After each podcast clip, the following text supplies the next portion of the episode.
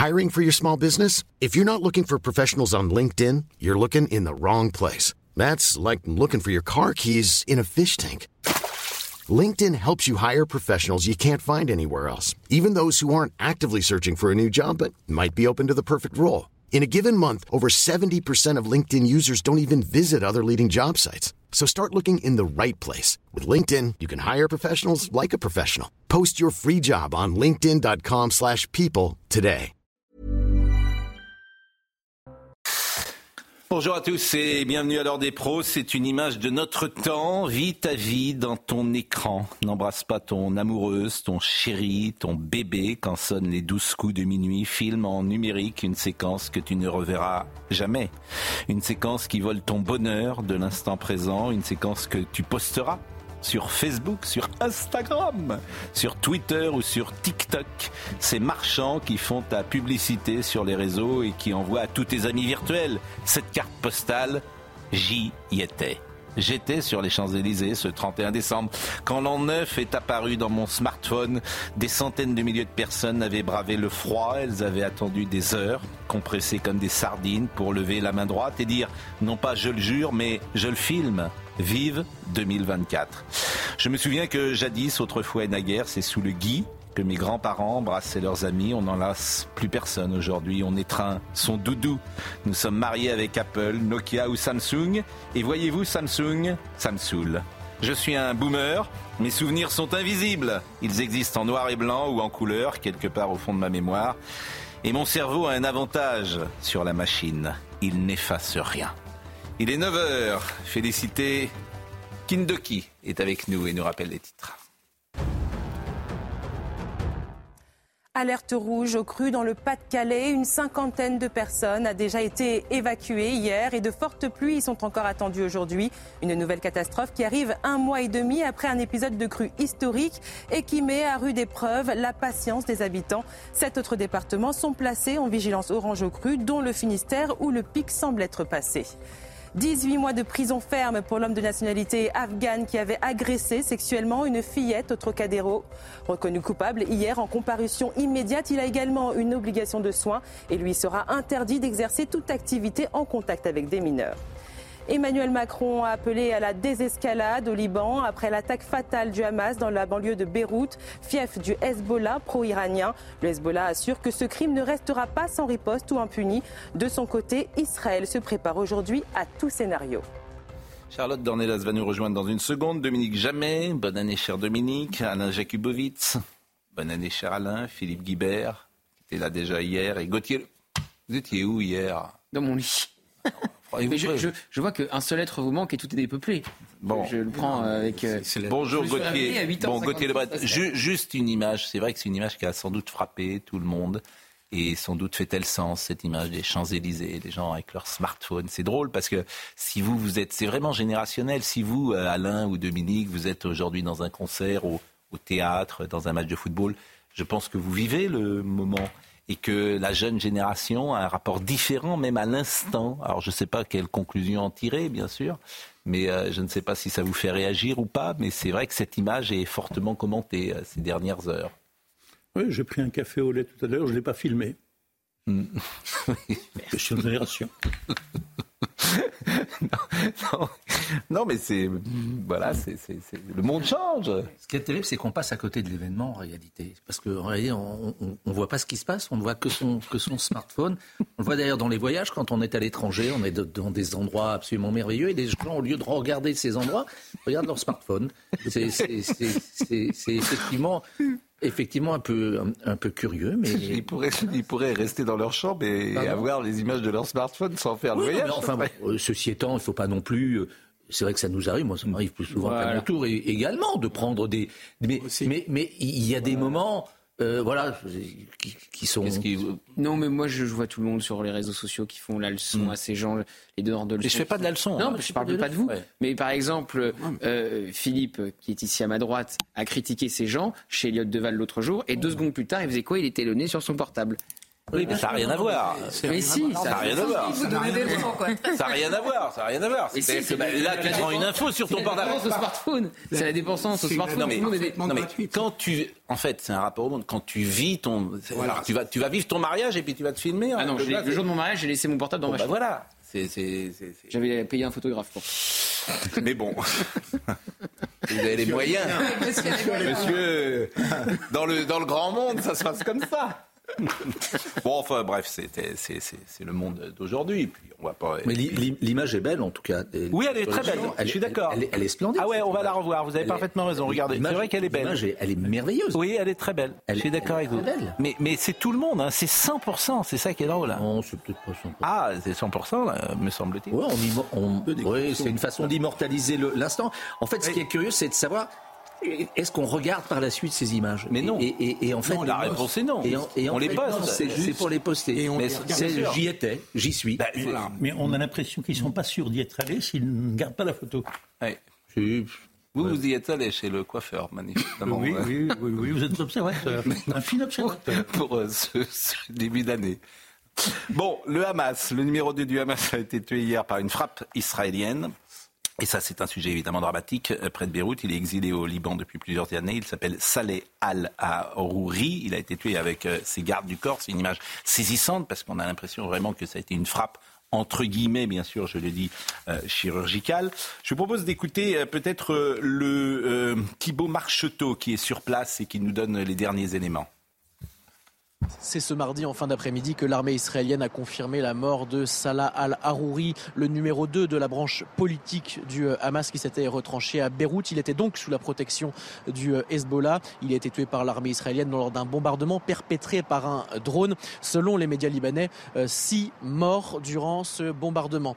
L'Iran, le Hezbollah, mais également le Hamas ont confirmé la mort de ce haut dignitaire et ont prévenu Israël que leur vengeance serait terrible. Et pour l'instant, ils annoncent savoir geler les négociations pour la libération d'otages. Du côté d'Israël, cette euh, élimination d'un haut dignitaire du Hamas, elle est vue évidemment comme une victoire, notamment euh, militaire sur le plan euh, des renseignements. Le Mossad, un service qui avait été mis à mal le 7 octobre dernier, voici un exemple qu'il est encore très efficace et également une victoire importante pour l'opinion publique parce que Benjamin Netanyahu l'a rappelé, il va falloir se préparer à un conflit qui va durer plusieurs semaines, voire plusieurs mois.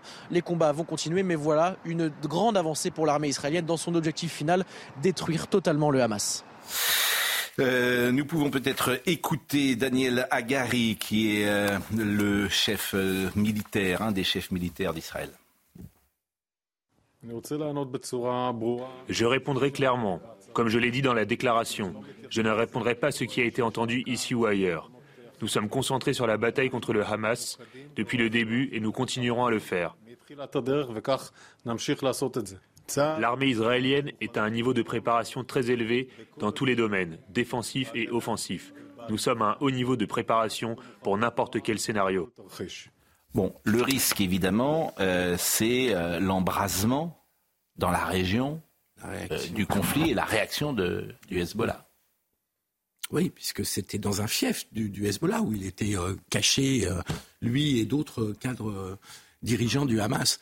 Je trouve que c'est un vrai succès hein, pour l'armée israélienne, dans une période quand même où il y a des doutes et des critiques sur l'intervention militaire de, de, à Gaza, puisque les dégâts sont considérables à, à, Gaza. Et là, je trouve que c'est un vrai succès politique dans la lutte contre le Hamas euh, pour euh, Israël, à un moment aussi où Netanyahou est contesté euh, en politique intérieure, Très fortement. Par la, Cour suprême, avec des manifestations Très qui, ont, qui, ont, repris. Je trouve que c'est un moment important et je trouve que c'est un moment où le, le, la lutte contre le Hamas se concrétise euh, en frappant vraiment au sommet du Hamas. Euh, après, la réaction du Hezbollah, je crois qu'il y a un discours du, du, patron du Hezbollah qui est prévu aujourd'hui ou demain, qui donnera la, la portée de la réaction du Hezbollah pour qui c'est une humiliation. Oui, c'est le début de l'exécution d'un programme. Netanyahou, le gouvernement israélien, n'ont pas caché, ils ont même proclamé que leur intention était d'éliminer tous les leaders du Hamas, où qu'ils soient.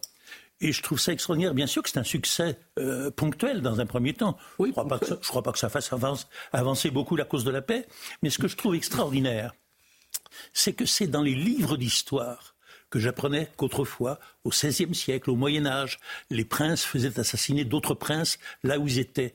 Et c'est quelque chose qui avait disparu. Si vous réfléchissez deux secondes, est-ce que vous vous rendez compte que la guerre de 14-18 a duré plus, de quatre ans, quatre ans et demi et qu'il n'y a eu aucune tentative d'assassinat d'aucun chef d'État, d'aucun chef militaire, d'aucun chef politique d'un camp par un autre camp? On est dans une régression de civilisation abominable. Oui. Ah oui oui, mais en même temps, euh, je, mmh. dirais que recourir à l'assassinat ciblé, même si les victimes ont mérité ce qui leur arrive, recourir à l'assassinat ciblé à l'étranger, etc., c'est une nouveauté, c'est une innovation qui nous ramène au Moyen Âge. Mmh. Mmh. Oui, la nouveauté est à prendre aussi avec le, recours du terrorisme dans la guerre comme euh, quasiment avec une échelle étatique. C'est ça qui est aussi nouveau euh, dans cette guerre-là. Exactement. Et qui, change tout. Euh, Certains souligneront que c'est plus facile d'attaquer au Liban qu'au Qatar. Ah oui, bah ça je vous confirme surtout, euh, surtout dans la banlieue sud de Beyrouth, oui, mm. c'est sûr. Mais sur, ce qui est de la réaction du Hezbollah, moi, j'en sais rien. Je ne vais pas faire de. de on, on, va attendre de voir ce que dit Nasrallah. Mm.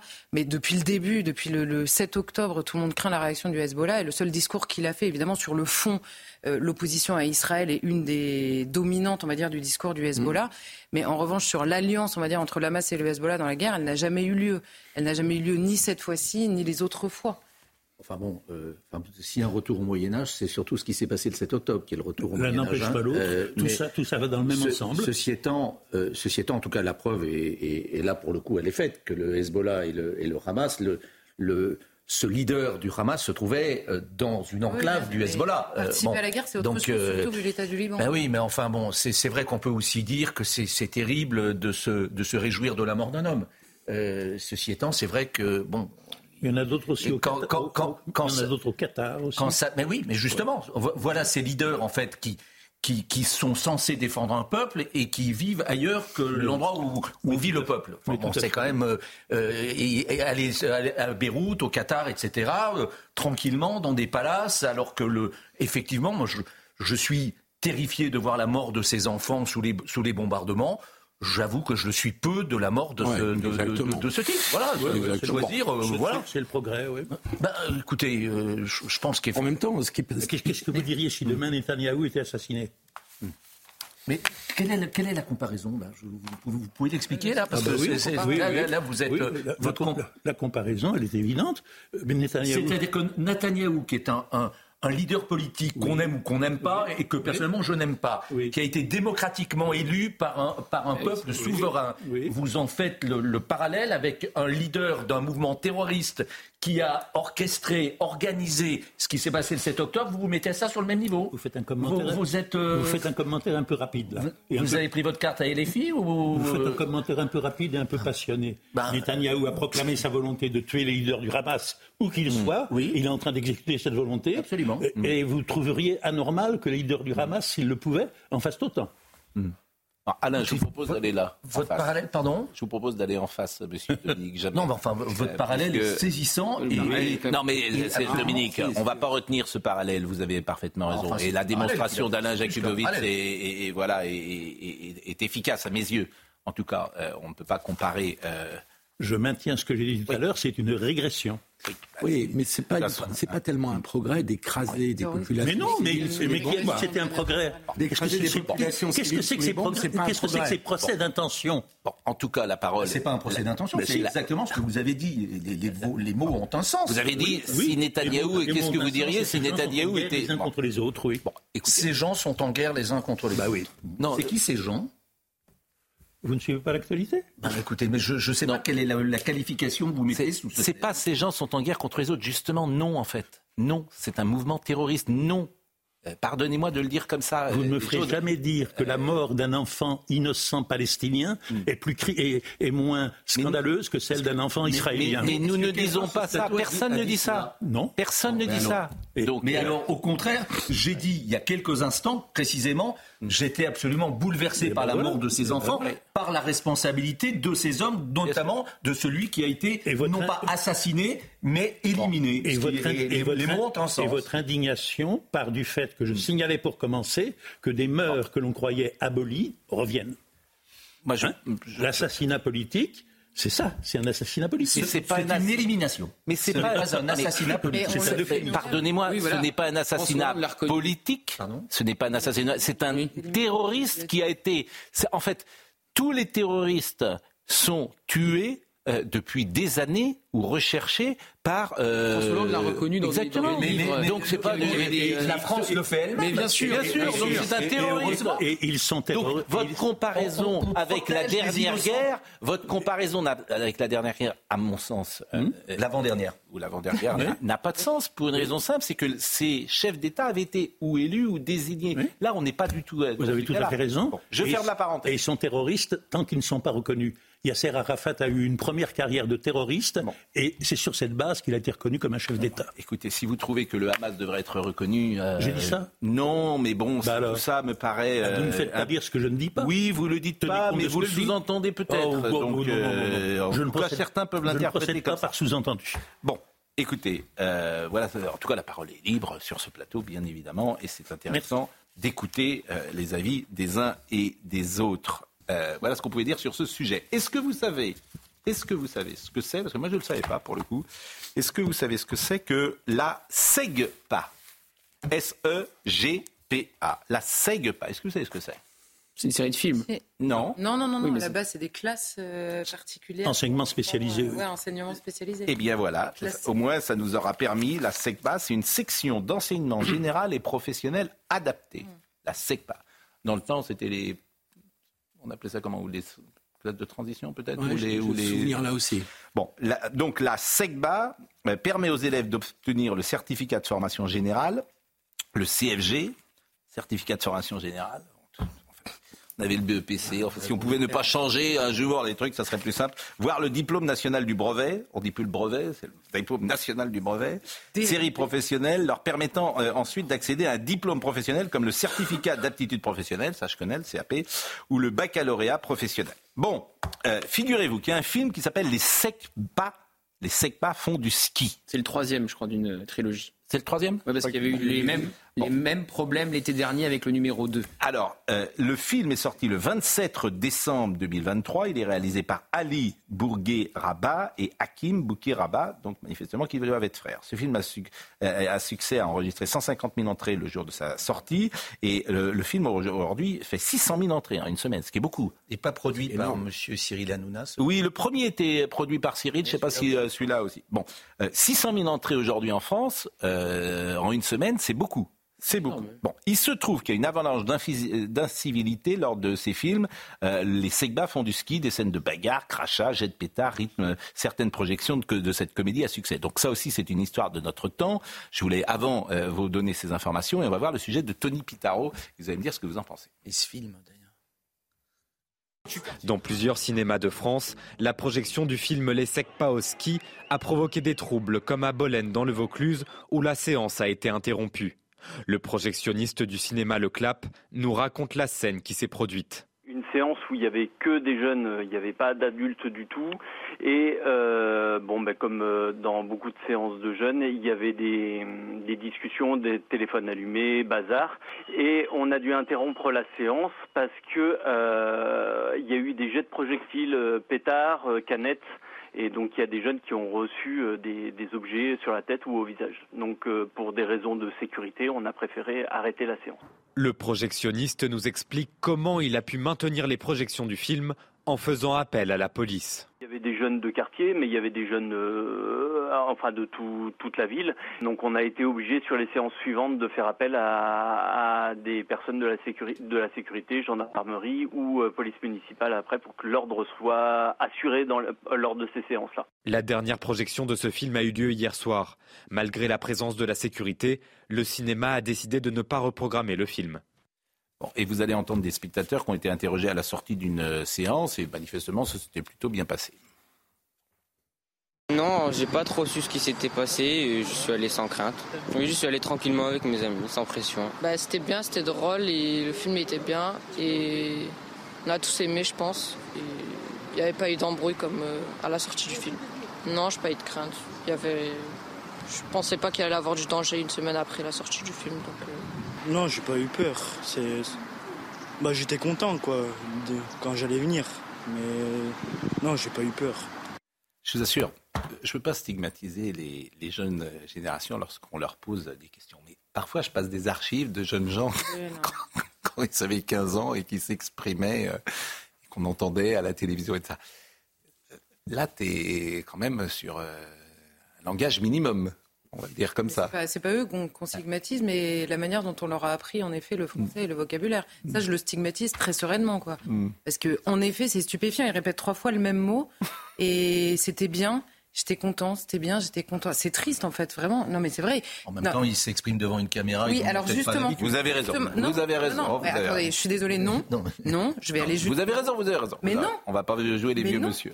Vous avez dit vous-même au début que c'est le comparatif qui est Oui, oui mais c'est vrai que parfois... Les, les gamins de 15 ans, il y, a, il y a 50 ans dans ce pays, n'avaient pas plus l'habitude de s'exprimer devant des caméras. Il y a un moment où le vocabulaire vient assez naturellement. peut-être différemment également. Mais, mais, mais vous avez raison. Il y a mais c'est vraiment pas eux, mon Non, mais vous avez raison, je suis d'accord avec vous. Non, mais en fait, on hésite, on hésite. Vous hésitez, vous prenez des précautions oratoires, etc. Et vous avez sans doute raison, parce que voilà, vous voulez pas passer pour un boomer. Voilà, vous vous dites, vous allez sortir de ce que vous êtes. La carte Donc, voilà, vous allez, vous allez, vous avez pas envie de passer pour le tonton euh, au bout de la table. C'est un, privilège d'être un boomer ou en tout cas de l'avoir été. Parce que non, mais c'est vrai qu'on a connu, on a connu des ah, moments que, hein. j'aimerais bien que mes enfants et mes petits enfants connaissent. Euh, bon, vrai que... en tout cas, en tout cas, sur le réseau, sur le réseau TikTok, il y a énormément de vidéos qui cumulent. Euh, il y a des millions de vues parfois. donc, on est obligé d'appeler la police pour. Bien sûr, au Gaumont Montpellier, ça, au Gaumont Montpellier. ça rejoint notre propos liminaire parce qu'en en fait, il se filme dans la salle de cinéma. Oui. Et, c'est à celui qui sera le plus provocateur, celui qui, fera le plus de vues. Et en fait, ils, ils envoient leur, euh, en ligne leurs, leurs exploits pendant la projection du film. Moi, je pense qu'il faut faire des grandes campagnes de civilité. Je vous assure, ou de civisme, vous appelez ça comme vous voulez. Je pense que là, le gouvernement devrait vraiment faire des grandes campagnes de dire quand vous entrez quelque part, euh, pensez que les autres existent, ne hurlez pas dans votre smartphone, etc. Je vous assure, euh, ça serait très intéressant. C'est vrai que quand, on est au cinéma, on, on, on met son téléphone sur, Je pense que oui. sur silencieux, on, ne l'allume pas pour pas gêner. Oui, bien sûr. et ça se passe, ça se passe toujours très bien dans, un cinéma. Mais vous, alors c'est très particulier. Ah non non, ça se passe plus du tout. Ça se passe en fait très mal dans les cinémas. La dernière fois que vous êtes allé au cinéma, c'était pour voir Bénur peut-être, parce que je vous assure, euh, très mal dans les cinémas. Ça se passe souvent dans des films où les. Je pas allé voir les Je vous assure, il y a des cinémas, moi j'ai des témoignages. il y a des témoignages. C'est l'enfer parfois. Il y a des séances dans Bénur qui sont, qui sont terribles. Charlton Heston. Ça nous a Charlton Heston. Être la personne qui mange bon. sur à côté de vous, le coup qui part. C'est pas nouveau qu'il y ait du chahut dans les salles de cinéma. Ah, euh, quoi, moi j'ai jamais eu de chahut dans les salles de cinéma. Jamais. Bon, bon, en tout cas, c'est. Euh, euh, bon, euh, dites-moi, cher ami, un mot sur le remaniement quand même. Hier, je l'annonçais. Alors, j'ai vu une phrase qui fait florès dans la presse, etc. Tout est possible. Y compris rien Oui. Y compris rien, oui, c'est vrai. Tout est possible, y compris rien. La dernière fois qu'on en a autant parlé, c'était après la réforme des retraites. Hein. Ah, heureusement que vous êtes tranchant des journalistes et journalistes, vraiment. Donc c'est ça. Vous êtes journaliste politique. trois mots et c'est déjà mon procès. Mais non, mais moi, alors hier, hier, moi j'ai, hier j'ai fait, j'ai égrené tous les noms possibles. Visiblement, c'est Monsieur Lecordu qui tiendrait la corde. Exactement. Nous sommes d'accord. Nous sommes d'accord. Bon, la corde pour. Euh, pour être Premier ministre, pour remplacer Elisabeth Borne. Si elle part. Ben, là, il n'y a pas, on, va, on l'a dit hier, il n'y a pas de euh, Conseil des ministres aujourd'hui. Voilà. Mais Monsieur Le Cornu, il est déjà passé par les, vérifications de son patrimoine, etc. Je vous ai bien écouté hier, Pascal. Oui, qui vous a dit ça mais, ceux qui disent ça, c'est les conseillers qui ne savent pas, qui ne savent pas, ah. parce que c'est toujours pareil. un conseiller qui parle, c'est un conseiller qui ne sait rien. Ceux qui savent, ils se taisent. Personne ne sait.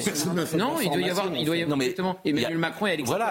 point barre. Même, je pense qu'il n'y a que, euh, il y a qu'Emmanuel Macron qui sait. Mais convenez que s'il n'y avait pas de changement de gouvernement, je n'y comprendrais plus rien. Non, je suis d'accord avec vous parce qu'il faut voilà, je... chose. Le conseil, le premier conseil des ministres de l'année, c'est le conseil des ministres où ils se rassemblent d'abord pour un petit déjeuner place Beauvau et ensuite ils marchent tous mmh. ensemble jusqu'à l'Élysée. Donc c'est la photo de la rentrée, c'est la mmh. photo de famille. Donc effectivement faire une photo de famille euh, pour un gouvernement qui serait en sursis, ça serait très étonnant. Donc et en plus personne ne nous donne la raison officielle de l'annulation de ce Conseil des ministres. Si c'était pour autre chose que pour un remaniement, pourquoi ne pas le dire? Donc, on avait évacué Bruno Le Maire hier, Gérald Darmanin, tout ça. Bruno Le Maire, ils veulent effectivement qu'il soit tête de liste. Oui, parce que Monsieur Séjourné. Euh, il peut faire ses courses tranquillement, oui. Monsieur Séjourné, c'est une formule de Thierry Roland que j'utilise régulièrement. Il peut descendre tranquillement les Champs-Élysées et même les remonter. Personne ne l'ennuiera. Mais surtout, il y a, dans, les sondages, dans les sondages, il y a ça, 10 points d'écart avec Jordan Bardella. Voilà. La seule chose qu'il a dit, c'est... De toute façon, c'est comme pour Depardieu. Si vous voulez vous faire parler de vous, vous parlez de CNews ou vous parlez de Gérard Depardieu. Euh, monsieur Séjourné, euh, il a parlé de CNews. Je crois que c'est la seule chose que je retiens de Parler Marine Le Pen en russe. Oui, bon, c'est un autre. Bon, euh, on va marquer une pause, mais puisqu'on parle de, de, des journalistes, il faut pas toujours croire les journalistes. Mais il faut pas toujours croire non plus les conseillers. Oui. Les conseillers, les journalistes répètent. Mais, alors, mais, vous n'avez pas vu la transition habile que je voulais vous faire. Il ne faut pas croire toujours la presse, fut-elle nantaise. Ah, bon, euh, je le dis à mes amis nantais. Je le dis à mes amis nantais. C'est la une de Presse Océan aujourd'hui. La une de Presse Océan. Je ne sais pas si Marine va nous la montrer. Presse Océan. Bon, euh, j'ai eu le journaliste. Le 1er janvier, le journaliste Dominique Bloyet, homme charmant. Euh, voilà, maire de Nantes, la rumeur pro. Bon, le 1er janvier, il m'envoie un petit texto je l'appelle, je lui dis, mais écoutez, vous me prêtez des intentions que non seulement je n'ai jamais eues, mais que je n'aurais jamais, jamais, jamais, jamais, jamais, jamais. Dupont-Moretti disait la même chose. je suis, franchement, je, suis journaliste, je serai journaliste jusqu'à la fin de ma vie. D'ailleurs, la seule fois où je suis sorti de ce beau métier, ça n'a pas été un franc succès. C'était pour Et pour, pour te dire, j'étais très mauvais, c'était un fiasco et c'était pas mon métier. Donc, je ne sortirai jamais de mon métier. Je lui ai dit à Monsieur Bloyer, manifestement, il ne m'a pas cru. Non, alors, il, manifestement, il m'a pas cru. Il, dit quand même qu'il m'a eu. Et bon. mais cela oui. Bon, bah, alors je le redis. De vous, très voilà. Qui alimente cette rumeur alors? Ben, Lui, manifestement, puisque bon. Donc je le redis. voilà, je le redis. Mais d'ailleurs, on me dit qu'on critique Nantes, mais moi j'ai parlé de Nantes très peu en fait. J'ai parlé de Nantes sur le, mais j'ai parlé de Nantes sur le voyage en hiver depuis euh, très peu. J'ai parlé de Nantes comme tous les médias ont parlé de Nantes, ni plus ni moins. Non, pas plus. Bah, pas moi non plus. Comment mais, mais, pas, mais, mais je vous assure, mais Madame Roland, mais Vraiment, j'adorerais qu'elle vienne sur le plateau. qu'elle vienne. Avec vous, mais vraiment, j'adorerais. Je, j'ai rien contre Madame Roland. J'ai rien contre elle. Mais j'ai rien.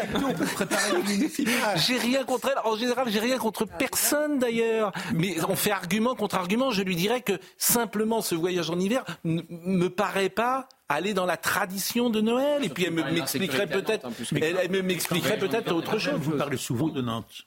Mais c'est normal. Mais je, mais je, parle souvent de Nantes, je parle souvent de Paris, je parle souvent de Bordeaux, je parle souvent de Lyon. Souvent de Nantes. Hein, on parle tous. Euh, voilà. C'est pas parce que vous voulez être maire, c'est parce que vous venez de Nantes. Ça me paraît très logique. Mais on, je suis, j'ai quitté Nantes en 1986. Oui, mais on vous sent attaché quand même. Mais je suis attaché à. Vous y êtes retourné. Vous y êtes retourné. Qui... Oui, bon, en tout cas, une fois, en tout cas, je le dis à M. Bloyer, à Presse Océan, etc. Tous les gens, jamais. Ça vous va quand même? Jamais. Jamais. je le élu maire de Nantes. on passera cette séquence. Mais enfin, mais, franchement, arrêtez, ne mettez pas une pièce dans la machine. Et puis j'ai aucune qualité pour ça, rien du tout. Je sais pas mon, c'est pas mon. Mais, oui, c'est pas, c'est pas du tout. Voilà, un politique, c'est un métier. Ah bon? Oui, c'est un métier, ah. figurez-vous. Ah Exactement. Bon, euh, la pause et alors bonne année. Regardez, bonne année, Madame Roland. Voilà. Regardez. Et bonne année, Madame Roland. Nantaise, Nantais. bonne année. Nous vous souhaitons le meilleur et vous êtes le bienvenu sur ce plateau. On oublie tout. On oublie tout, euh, voilà. Et on repart à zéro. Voilà. Donc venez. La pub. C'est une allocution. Euh, euh, comment? La, la pause, il est 9h27. À tout de suite. On a plein de choses à se dire. Restez avec nous parce que nous allons parler, on va essayer de comprendre la chronique de Sandrine Rousseau à chaque jour, euh, sa tribune. Euh, si vous voulez euh, faire parler de vous, faites une tribune sur Gérard Depardieu. Ou comme ça, vous, hop, vous ressortez du, j'allais dire, du néant, comme Aurélie Filippetti, dont on n'avait plus de nouvelles, a fait une tribune sur Gérard Depardieu. Et là, il y a la tribune de Sandrine Rousseau. Alors, j'ai rien compris, mais on va la lire ensemble. Félicité Kindoki. À Quimperlé, dans le Finistère, le pic d'inondation est passé après de fortes pluies hier et dans la nuit. La situation est désormais sous contrôle. Le département reste toutefois en vigilance orange au cru, comme cinq autres, dont le Nord, la Meurthe-et-Moselle, les Ardennes, la Meuse et la Moselle. Le Pas-de-Calais passe en vigilance rouge au cru avec un pic attendu dans la journée. Au Liban, le discours du chef du Hezbollah prévu cet après-midi est très attendu. Bien que prévu, l'élocution intervient au lendemain de l'attaque fatale du Hamas dans la banlieue de Beyrouth. Le Hezbollah assure que ce crime ne restera pas sans riposte ou impuni. De son côté, Israël se prépare aujourd'hui à tout scénario. Au Japon, la collision au sol entre deux avions à l'aéroport de Tokyo Handa reste inexpliquée. L'enquête en cours révèle que la compagnie Japan Airlines, dont l'appareil a été détruit par les flammes, était autorisée à atterrir.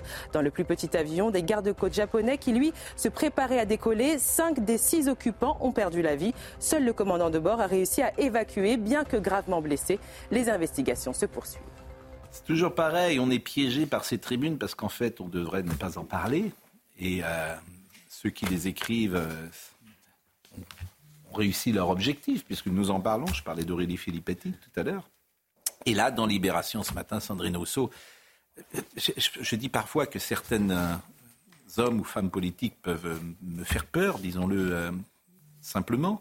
De par Dieu symptomatique des fractures qui traversent la société entre ceux qui défendent les valeurs de puissance, le droit à la prédation des corps et de la planète, et les autres qui veulent sortir de ce système viriliste. Voilà ce qu'elle écrit. Le droit à la prédation des, des, corps. C'est-à-dire que défendre la présomption des deux sens, pour Madame Rousseau, c'est euh, le droit à la prédation des scores. Ce qui, des corps, pardonnez-moi. Ce qui se joue dans la défense de l'acteur, c'est la défense d'un monde en déliquescence, écrit-elle. On n'entrave pas la jouissance d'un homme puissant. Personne évidemment ne dit ça. Voici en quelques mots résumé le message passé par ceux qui prennent sa défense et derrière c'est l'ordre patriarcal, racial et spéciste au complet dans la préservation est appelé. Je voudrais dire à Madame Rousseau que c'est précisément le patriarcat qui lui permet de parler comme elle parle dans notre société. Elle l'oublie toujours. Il y a des sociétés où elle n'aurait même pas le droit euh, de parler. C'est précisément notre civilisation qu'elle euh, désigne patriarcale qui lui permet, et c'est une très bonne chose qu'elle puisse s'exprimer. Dans ce monde au bord de la chute, dit-elle, la place du patriarche est conditionnée à la toute-puissance de son désir, de sa jouissance et de sa volonté qui ne peut être que sans entrave. Gérard Depardieu incarne ceci à merveille. C'est un manifeste d'écoféminisme où la, prédation sur les femmes correspond à la prédation sur la planète et à la prédation même sur les, les autres euh, ethnies et les autres civilisations. Donc c'est toute sa théorie de l'écoféminisme qui, euh, où elle essaye de tirer d'un fait, d'un fait de société, euh, de par Dieu, une théorie sur le patriarcat qui est le mal profond qui explique le réchauffement climatique et l'exploitation. et là, le fait divers, il n'est pas du tout instrumentalisé. Là, quand c'est Crépole, pas du tout. Évidemment, en parler, c'est ça qui est fascinant chez ces gens-là. C'est-à-dire que Crépole, Libération, nous explique qu'il faut surtout pas parler d'un fait divers ou d'un fait de société et en tirer des conclusions. Mais le même Libération donne une tribune à Madame Rousseau pour expliquer que ce fait de société, alors évidemment, il est incroyablement révélateur. mais moi, c'est surtout l'incohérence qui me frappe, parce que vous avez raison, elle s'inscrit dans un mouvement d'écoféminisme, mouvement d'écoféminisme qui a voulu initialement l'émancipation des femmes, notamment par le biais de la libération sexuelle, sans comprendre qu'elle se qu'elle s'attachait les poings et les pieds derrière le dos. Ça, moi, je l'avais mmh. compris depuis longtemps. Elle, apparemment pas. Bah, je reprends une seule phrase la jouissance sans entrave des hommes puissants, qu'elle enlève le mot puissant et elle a le slogan de mai 68. Excusez-moi, c'est quand même, c'est quand même fascinant. Bah oui, jouir sans entrave. Quand vous donnez par principe de libération sexuelle, jouir sans entrave, ça donne pas la même chose chez les femmes que chez les hommes. Fallait peut-être y réfléchir un peu plus tôt, peut-être hein, dans l'éducation sexuelle. Je comprends ce que vous dites, mais ne bah oui, pas quand même ce pour, pour les femmes la libération de leur corps via. Euh, bah, je vous dis, ça donne notamment ça. dans mai 68, il n'y avait pas la jouissance euh, sans entrave des hommes, c'était la jouissance sans, sans entrave de tous. De, oui, mais, bah ce, ça donne aussi celle des ce que dit Charlotte, c'est que si vous dites ça, les hommes ne sont pas des femmes. Mais, c'est ça, ça l'incohérence est totale. C'est-à-dire, vous jouissez sans entrave, tout le monde notamment les femmes, les hommes aussi. Les hommes et les femmes ne, ne, ne comment dire, n'ont pas besoin des mêmes entraves sur le terrain de la pulsion, notamment sexuelle. Je suis désolée de le rappeler, nous sommes différents sur ce terrain-là. Donc si tout le monde jouit sans entrave, les femmes en payent le prix. Désolée. Et c'est ce qu'on est en train de découvrir, c'est l'autre mouvement de balancier. Mais cette phrase est stupéfiante, elle ne se rend même pas compte. Quand nous aurons retrouvé notre sang-froid, si nous le retrouvons, on sera sévère sur cet épisode. Il y a une guerre qui se dramatise et se mondialise en Ukraine, il y a une guerre épouvantable à Gaza, et la place qu'a pris le feuilleton de Pardieu dans les médias, dans les têtes, etc., est démesuré et insensé. Et cette affaire est d'une tristesse incroyable. Je voudrais insister là-dessus parce qu'il y a deux choses qu'elle a révélées. La première, c'est le naufrage d'un immense acteur. C'est un naufrage à tout point de vue. Et la deuxième, c'est les capacités de haine, de mesquinerie et de lâcheté que, euh, que recèle une société. Je dois dire, je les nomme, je dois dire que je suis écœuré par les réactions récentes de messieurs Pierre Richard, euh, qui, est l'autre, euh, Jacques, et, Jacques Weber. Ils savaient ce qu'ils faisaient lorsqu'ils ont signé, ils le savaient parfaitement, et tout d'un coup, ils se défaussent parce que le rédacteur du texte qu'ils ont signé est quelqu'un de pas bien. C'est-à-dire, c'est la lâcheté et c'est l'hypocrisie.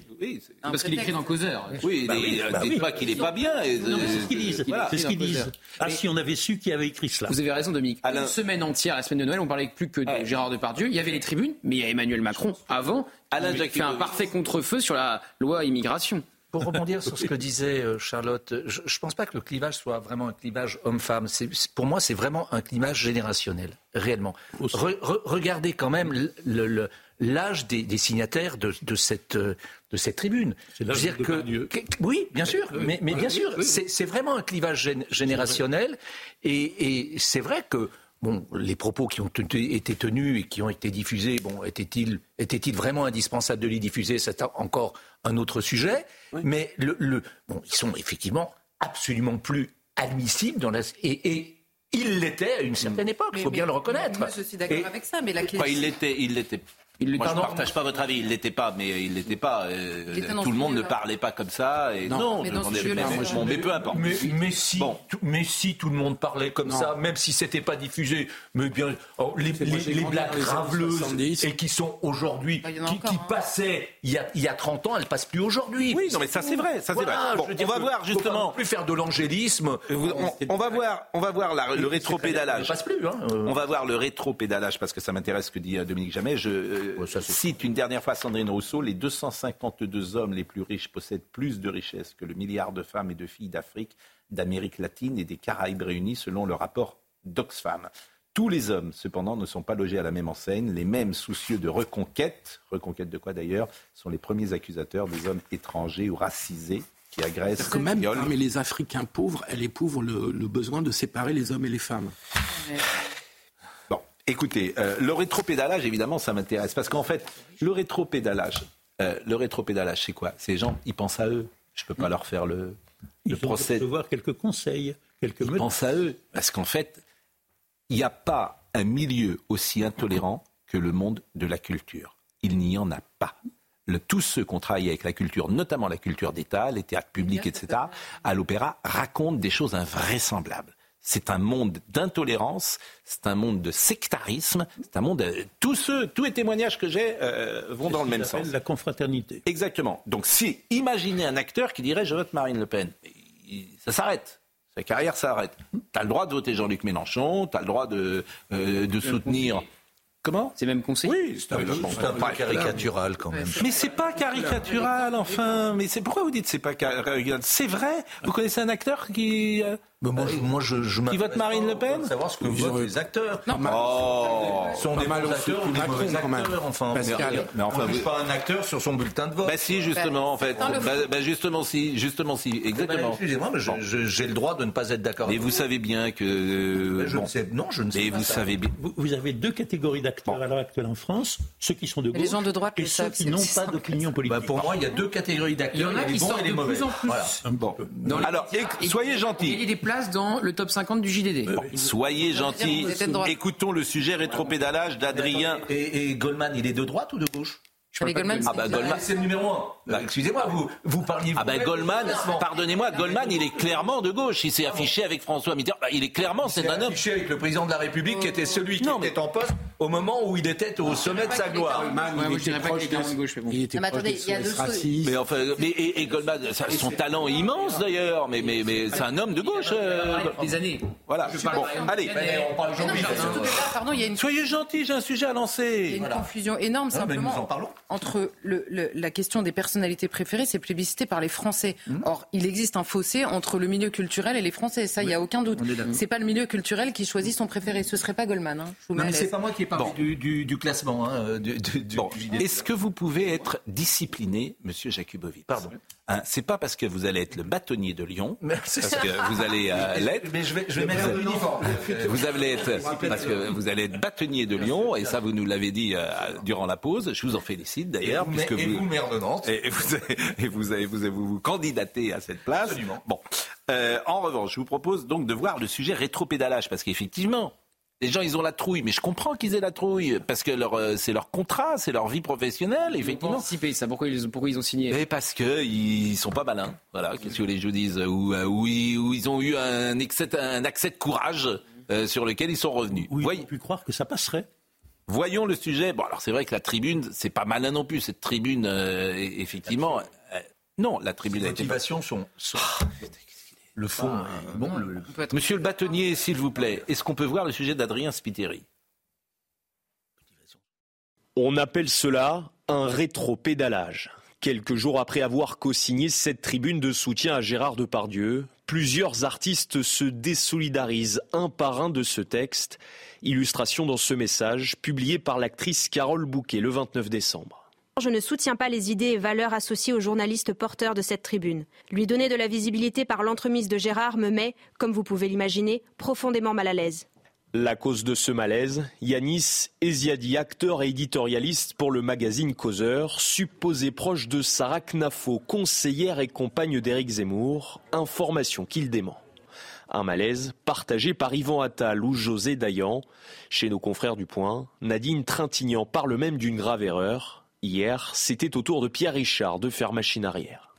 J'ai accepté de signer cette tribune uniquement au nom de la présomption d'innocence. Malheureusement, ce texte ne reflète pas le soutien que je porte à toutes les victimes d'agressions sexuelles. J'ai signé sans connaître la mouvance idéologique dans laquelle évolue la plume de la pétition. Vendredi, une contre-tribune a été lancée à l'initiative du collectif Cerveau non disponible. 8000 artistes, dont les chanteuses Angèle et Louane l'ont co-signé la mouvance idéologique. C'est-à-dire qu'il a simplement fait, il a fait un papier dans Causeur. C'est un ridicule. C'est-à-dire qu'il trouve la tribune très bien, il la signe sans aucun problème.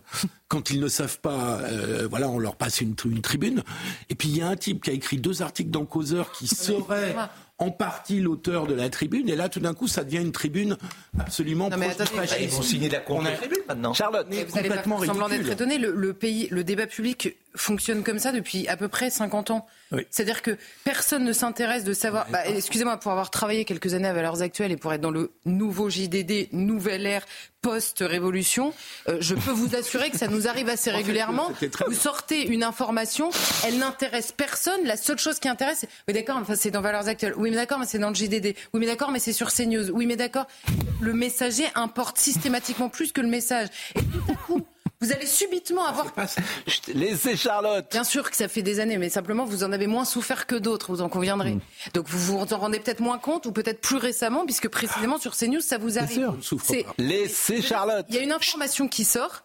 Et trois semaines après, elle est traitée par, je ne sais pas, par exemple, une chaîne concurrente reprend l'information. Tout à coup, c'est intéressant. Je vais vous donner un exemple. Mmh. Euh, et l'homme quand ils sortent leur bouquin, vous savez, avec ces jeunes journalistes mm. euh, dans, euh, en, sur l'islamisation de la Seine-Saint-Denis. Formidable d'ailleurs. Bah oui, formidable. C'est-à-dire qu'il y avait 292 bouquins qui avaient été écrits sur le sujet dans les années qui avaient précédé pour dire exactement la même chose, sauf que les bouquins avaient été écrits par d'autres personnes que Davé et l'homme.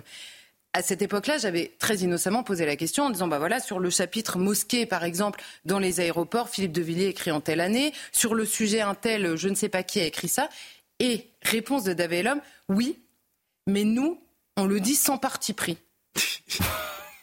Ah ben, c'est exceptionnel, en fait. C'est absolument exceptionnel. Donc, vous constatez quelque chose, mais si vous êtes initialement, euh, si vous avez un parti pris, c'est-à-dire un positionnement idéologique qui n'est pas le bon, eh ben, c'est pas pareil. Ce n'est pas ah, C'est stupéfiant, donc c'est pas nouveau, en réalité. Vous êtes formidable. Ah. Je voulais vous le dire, je voulais vous le dire en début d'année, vous êtes formidable. Bah, Quand je sors de Paris, les gens ils me parlent beaucoup de vous. Ah bah. Vraiment, vous êtes formidable. De courage, d'intelligence, c'est formidable ce que vous dites. Merci. Mais non, mais c'est vrai, c'est vrai. Écoutez, on assiste à une illustration exemplaire d'un principe qui n'est pas vieux de 50 ans, mais de 55 ans. Ça a été édicté en 1968. Ce que tu dis n'est pas important, c'est d'où tu le dis. Ah, c'est Marx. D'où tu parles, c'est même. D'où tu parles. Vous avez raison. là, c'est. Bon, leur calami. 55 ans. Oui, oui mais, mais, mais bon. Mais en fait, c'est ce que moi j'ai dit. Mais ça s'est accentué ces dernières années. Bien sûr, mais vous avez raison. 5-6 ans. Je suis d'accord avec vous qu'on est tombé dans une sorte de guerre civile culturelle permanente. Et vous savez pourquoi ça ah, bah, Alors vous êtes aussi formidable tout d'un coup. Ah, bah, ah bah alors là, franchement, tout le monde doit être fort. un compliment parce que 80% des journalistes contre 80% des Français. 80% du monde culturel, intellectuel contre 80. Mais tout ça, les gens, c'est pour ça d'ailleurs pourquoi les gens ils nous écoutent, pourquoi ils nous écoutent, pourquoi ils écoutent le JDD, pourquoi ils... ils ont bien compris, ils ont bien ciblé. Et même les gens qui ne sont pas forcément raccord avec tout ce que vous dites là, ils viennent là pour cette liberté de parole. Et quand j'invite tous ceux qui refusent de venir, mais pourquoi ne viennent-ils pas? Pourquoi Sandrine Rousseau ne vient-elle pas échanger avec euh, euh, Charlotte Dornelas? Posez-vous la question, parce que elle exploserait, Sandrine Rousseau, dans ses arguments, bien sûr, dans ses arguments, parce que face à Charlotte, mais tiendrait pas un round. Bien sûr. Et je lance, je lance l'invitation à Sandrine Rousseau. Mais vous faire exploser. Mais non. Mais, mais, je parle, je parle, je parle des, je parle des arguments. Je parle des arguments. Je parle pas de la personne. J'ai rien contre Madame Rousseau. Elle est sûrement très sympathique, très adorable, très gentille, très intelligente, tout ce que vous voulez. Non plus. Mais c'est ces arguments que je conteste. Mais elle dit des bêtises. C'est ça que vous voulez. Mais il y a plein de gens qui pensent faux. Qu'est-ce que vous voulez que je vous dise? C'est la bêtise de l'intelligence. Il y, a plein de gens qui pensent faux. L'intelligence n'exclut pas l'erreur. Pour, les sous-titres, c'est ceux qui pensent pas. Un, un intellectuel assis va moins loin qu'un con qui marche. Absolument, Michel Audiard. Michel, euh, bon. Bon, euh, Laure on l'écoute, elle était sur France Inter hier. Est-ce que dans cette affaire, c'est ce à quoi on assiste, un combat de génération qui déchire le monde du cinéma?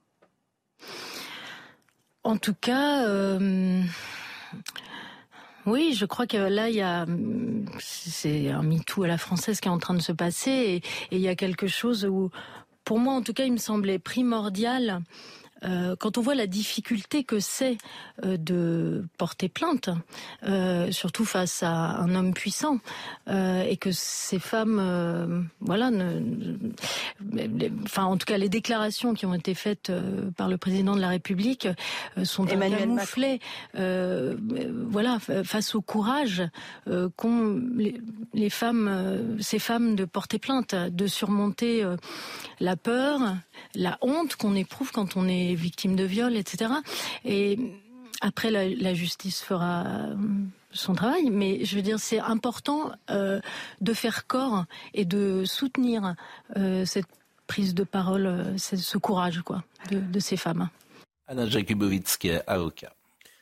D'abord, je, je, crois que c'est en dehors de l'aspect psychologique, bien sûr, mais c'est pas difficile de déposer plainte aujourd'hui les, policiers sont formés pour cela. L'accueil n'est plus du tout ce qu'on a connu à une époque. Il y a, là, il y a une vraie révolution. Et, c'est une bonne révolution. Donc, euh, je ne suis pas du tout d'accord avec le propos qui vient d'être tenu. De, il n'y a, pas besoin d'un courage extraordinaire pour aller déposer plainte, et surtout pas contre Depardieu actuellement. Euh, ceci étant, euh, moi, ce qui me choque euh, dans, le propos et dans toute cette affaire de Pardieu, c'est précisément ce qui est le plus important, c'est-à-dire la présomption d'innocence.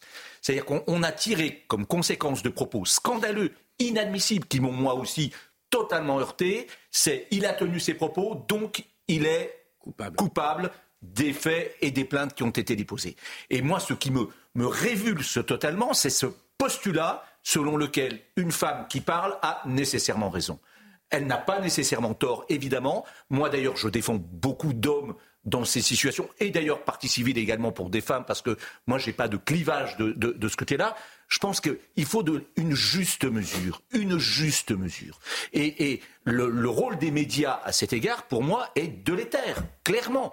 Je veux dire que ces procès qui sont faits sur les chaînes de télévision, alors qu'ils ne devraient, ils ne pourraient être faits que devant les juges, c'est... Non, mais c'est la négation même de la justice. Alors, tout est parti de complément d'enquête. Euh, je rappelle que cinq colonnes à la une, qui était un des grands euh, ancêtres, bon, on, traitait la grande actualité, etc. Mmh. Maintenant, complément d'enquête préfère euh, réserver ses flèches à Cyril Hanouna, à Philippe de Villiers ou à Gérard Depardieu. voilà, c'est la pipolisation à l'outrance de ce qu'était dans le temps le grand reportage. Mais ils ont raison, ça fait de l'audience. Ben voilà, est-ce que c'est le rôle du service public d'aller ah, concurrencer euh, des Cyril Hanouna et ce, ce bah. type de méthode, moi, moi personnellement, je ne le pense pas. en tout cas, euh, complément d'enquête, je vous dis, les, quand tu parles de Cyril Hanouna, quand tu parles de Philippe de Villiers ou quand tu parles de Gérard Depardieu, tu fais plus d'audience manifestement que mais, mais qui mettent, qu'ils aillent dans les quartiers faire une, investigation pour savoir comment ça peut se passer, qu'ils aillent. Euh, Stéphane, par exemple. Euh, bah, voilà, ça, ça serait intéressant. Qu'ils aillent, pourquoi pas, euh, dans, à l'étranger, dans des pays où. dans des pays, dans des pays où effectivement la liberté, qu'ils aillent en Iran, faire un reportage euh, euh, sur effectivement comment la société euh, vit-elle. Bon, je peux ajouter juste un point rapide. Les mots de Luc Ferry, je voulais vous montrer. Il y a des trois minutes. Rapide. Alain, tu as dit que ça ne demandait pas de courage de porter plainte contre Depardieu aujourd'hui. Hmm. Mais pendant 30 Oui, c'est vrai. Sophie Marceau le raconte très bien. Je l'ai dit. Sophie Marceau le raconte très bien dans Paris. Évidemment. Oui, mais là. Très compliqué de contester. Oui, oui. Il y avait un vrai pouvoir sur le cinéma, il faut le dire. Et aujourd'hui, c'est Oui, mais, oui, mais ce qu'il faisait ne ce que j'ai bien compris, Sophie euh, Marceau, ne tombait pas sous le coup de la loi. Euh, euh, moi, j'ai cité. Je, vous invite. Alors, je vous invite. Je vous invite. Alors, je peux le citer. Regardez. Moi, il y a, quelqu'un que j'aime beaucoup, c'est Marc Esposito, que vous connaissez, qui a été le rédacteur en chef de Première, qui a été le rédacteur en chef de Studio et puis qui a fait des films. Il a écrit un poste absolument formidable. où il dit effectivement, moi je l'ai très bien connu, je l'ai très bien connu, mais il a il n'a pas toujours été comme ça. Voilà ce qu'il dit. Je suis consterné de voir que tout le monde euh, qui le voue aux gémonies comme ceux qui le défendent sont sans nuance, comme si tout était blanc ou noir. Pour les uns, ses propos dans complément d'enquête prouvent sa culpabilité dans les affaires de viol ou d'agression sexuelle dont on l'accuse, etc. Cette affaire est plus complexe que ça, car Depardieu est très complexe. D'abord, avant d'aller plus loin, que ce soit clair, j'ai été consterné, dégoûté, dit-il. Euh, en, en, revanche, il y a une chose dont je suis sûr, c'est que contrairement à ce que dit Anouk Grimbert, il n'a pas toujours été comme ça. Et encore moins tout le temps. Il est faux de parler de l'omerta du cinéma français comme si tout le cinéma français l'avait vu se comporter en agresseur sexuel depuis 50 ans et s'était tu. Depardieu n'aurait pas fait la carrière qu'il a faite s'il s'était toujours comporté comme ça tout le temps. Depardieu a tracé un parcours éblouissant, unique dans l'histoire du cinéma. Pendant les 15 premières années, les valseuses, Cyrano, parce qu'il était un acteur exceptionnel, mais aussi parce qu'il était un être humain magnifique, incroyablement singulier, au charme irrésistible et très très drôle. Tous les réalisateurs, toutes les actrices, tous les acteurs voulaient tourner avec lui. S'il avait toujours été le port sinistre de complément d'enquête, il n'aurait pas fait le quart de la moitié des grands films qu'il a fait. S'il s'était comporté comme ça sur le dernier métro, Truffaut ne l'aurait pas repris sur La femme d'à côté et Deneuve aurait demandé à Claude Berry de ne pas l'engager pour Je vous aime. Et s'il s'était comporté comme ça sur La chèvre, Weber et Richard n'auraient pas eu envie de faire les compères, les fugitifs, etc., etc. Marc Esposito, moi que j'adore, que je suis depuis des années, sur Première, sur Studio et qui a écrit euh, Le cœur des hommes. Sophie Marceau bah, qui, C'est contradictoire, tous les témoignages. Non, mais lui, lui a été ami avec Depardieu, très grand ami, très grand ami. Euh, ils se sont fâchés, il le raconte très bien dans le poste. Mais d'une certaine, d'une manière générale, allez sur le Facebook de Marc Esposito. Franchement, allez parce que il fait des posts absolument formidables. Bon. selon lequel, parce que c'est une icône, moi cet argument, je ne le, je ne le Mais c'est pas ce qu'il dit là. Il dit, il dit, ne se conduisez pas comme ça. Oui, mais, ben, vous entendez pas ce qu'il dit. Il avait vous n'entendez pas ce qu'il dit. On n'est pas aux grandes actrices. Euh, c'est pas ce qu'il dit, Marc. C'est un témoignage. Bon, la pause, sauf si vous avez 20 secondes. Oui. Maître Jakubowicz et Philippe Gilbert ont raison d'évoquer l'époque où c'était hmm. difficile, ignoré, méprisé, de porter plainte. Hmm. C'est anachronique. À l'heure actuelle, il y a plutôt une sacrée tentation, semble-t-il, chez un certain nombre de gens et de femmes, de porter le coup de grâce à Gérard Depardieu. De les stocker. On va euh, marquer une pause. On va recevoir Sarah Doraghi, Iran in out. Ça, c'est un livre absolument formidable. On a des, peut-être Marine peut-elle nous montrer déjà des photos de ce livre euh, poignant. Sur les femmes en Iran. Euh, exactement, sur les femmes en, en, Iran. Même pour viol contre Mola. Oui, mais on peut s'honorer d'être dans une démocratie, justement, où c'est possible. Est-ce qu'on peut, s'il vous plaît, écoutez, vous êtes tous... Bon, allez, on verra les photos après. La pause. Il est 10h et je remercie Sarah Doraghi d'être avec nous. Euh, je remercie Sarah Doraghi d'être avec nous. On est à l'antenne. Je remercie Sarah Doraghi d'être avec nous. Iran in, out. Merci d'être avec nous. Euh, vous avez fui la guerre et la révolution iranienne en 1983. Vous êtes arrivé en France à l'âge de 10 ans sans parler un mot de français. Vous êtes diplômé de l'école supérieure de journalisme de Paris. Vous avez également fait le cours Florent. Et vous publiez donc euh, ce livre qui est un regard sur l'Iran d'aujourd'hui, ce merveilleux pays d'ailleurs qu'était l'Iran avant l'arrivée de Khomeini avec un régime politique effectivement qui était particulier, qui était une dictature à l'époque, celle du Shah, euh, mais qui euh, permettait une vie euh, différente, en tout cas à l'occidental. Alors qu'aujourd'hui, c'est largement différent. On peut voir quelques petites images, mais vous allez nous en parler dans une seconde de ce livre. avant, il est 10h01. Félicité Kindoki nous rappelle les titres. L'ONU appelle à une désescalade immédiate des hostilités entre Moscou et Kiev. Hier, des frappes meurtrières ont touché des bâtiments résidentiels en Ukraine et dans une région frontalière russe, tandis que des vagues d'attaques aériennes ont également blessé des dizaines de civils et incité Kiev à demander à l'Occident d'accélérer ses livraisons d'armes. Le Bureau des droits de l'homme de l'ONU dénonce une escalade des hostilités alarmantes. Au Japon, alors que la météo se complique, l'heure est à la recherche de survivants après le séisme du Nouvel An qui a frappé le pays lundi. Les secours affrontent aujourd'hui une météo très défavorable. De fortes pluies empêchent la progression des investigations. Le dernier bilan provisoire fait état de 64 morts. Au cinéma, le film Les Secpas font du ski est confronté aux incivilités partout en France depuis sa sortie le 27 décembre.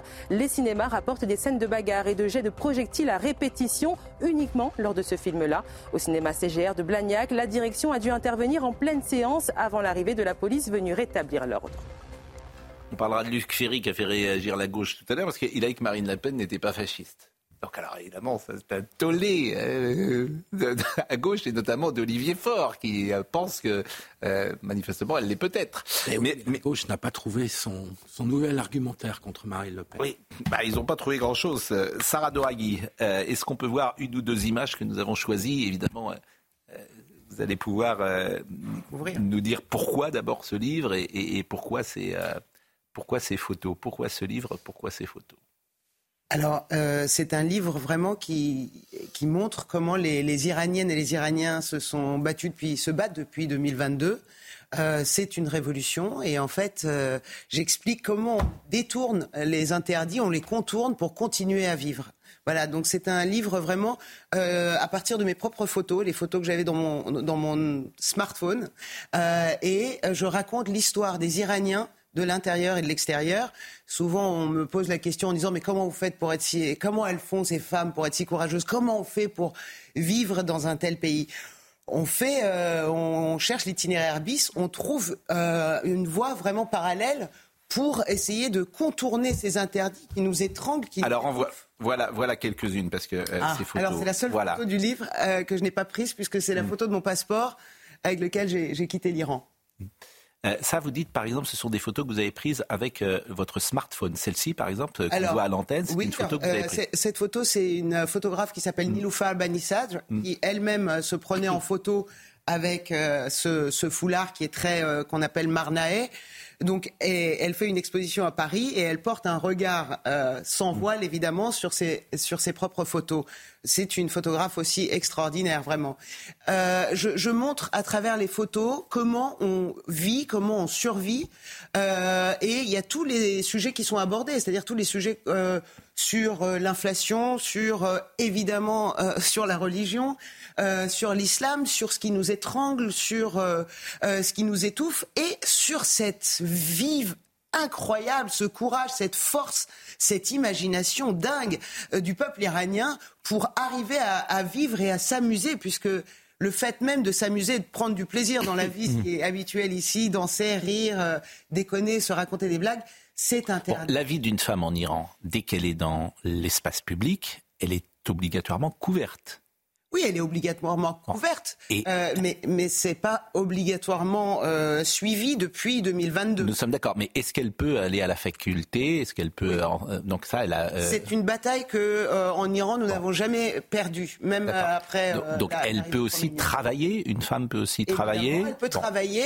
Elle, peut travailler. Elle peut faire des études. Hmm. Mais si vous voulez, ça, ce sont des batailles que nous n'avons pas perdues. Nous n'avons pas régressé sur ces sujets-là. Hmm. En revanche le fait de ne pas euh, pouvoir euh, tenir la main d'un garçon ou mm. d'avoir de risquer sa vie parce qu'on a une mèche qui, qui, dépasse de, son foulard, ça mm. c'est inadmissible et ça c'est mais le régime une nouvelle je veux dire on, se bat contre ce, ce, régime islamique depuis le début mais le régime des mollahs iraniens si j'ose dire il y a une hiérarchie il est moins rude que celui par exemple des talibans en Afghanistan Est-ce qu'on peut le dire comme ça euh, Moi, franchement, je ne connais pas bien les talibans. Je connais des talibans, ce que vous savez sans mm. doute, et ce qu'on voit euh, de ces images-là. Euh, non, c'est des barbares, en fait. Mm. Vous me demandez de choisir entre deux barbaries. J'entends bien et je peux, je peux comprendre que cette question soit dérangeante. Est-ce que vous êtes surpris, comme nous, que les féministes qui avancent sur tant de sujets en France, on ne les entend pas sur euh, ces sujets-là. Je suis surprise et, triste en fait. triste parce que j'ai vraiment, c'est une des valeurs de, de, la France que, que j'aime. Maintenant, je, je, suis française aussi, je suis franco-iranienne.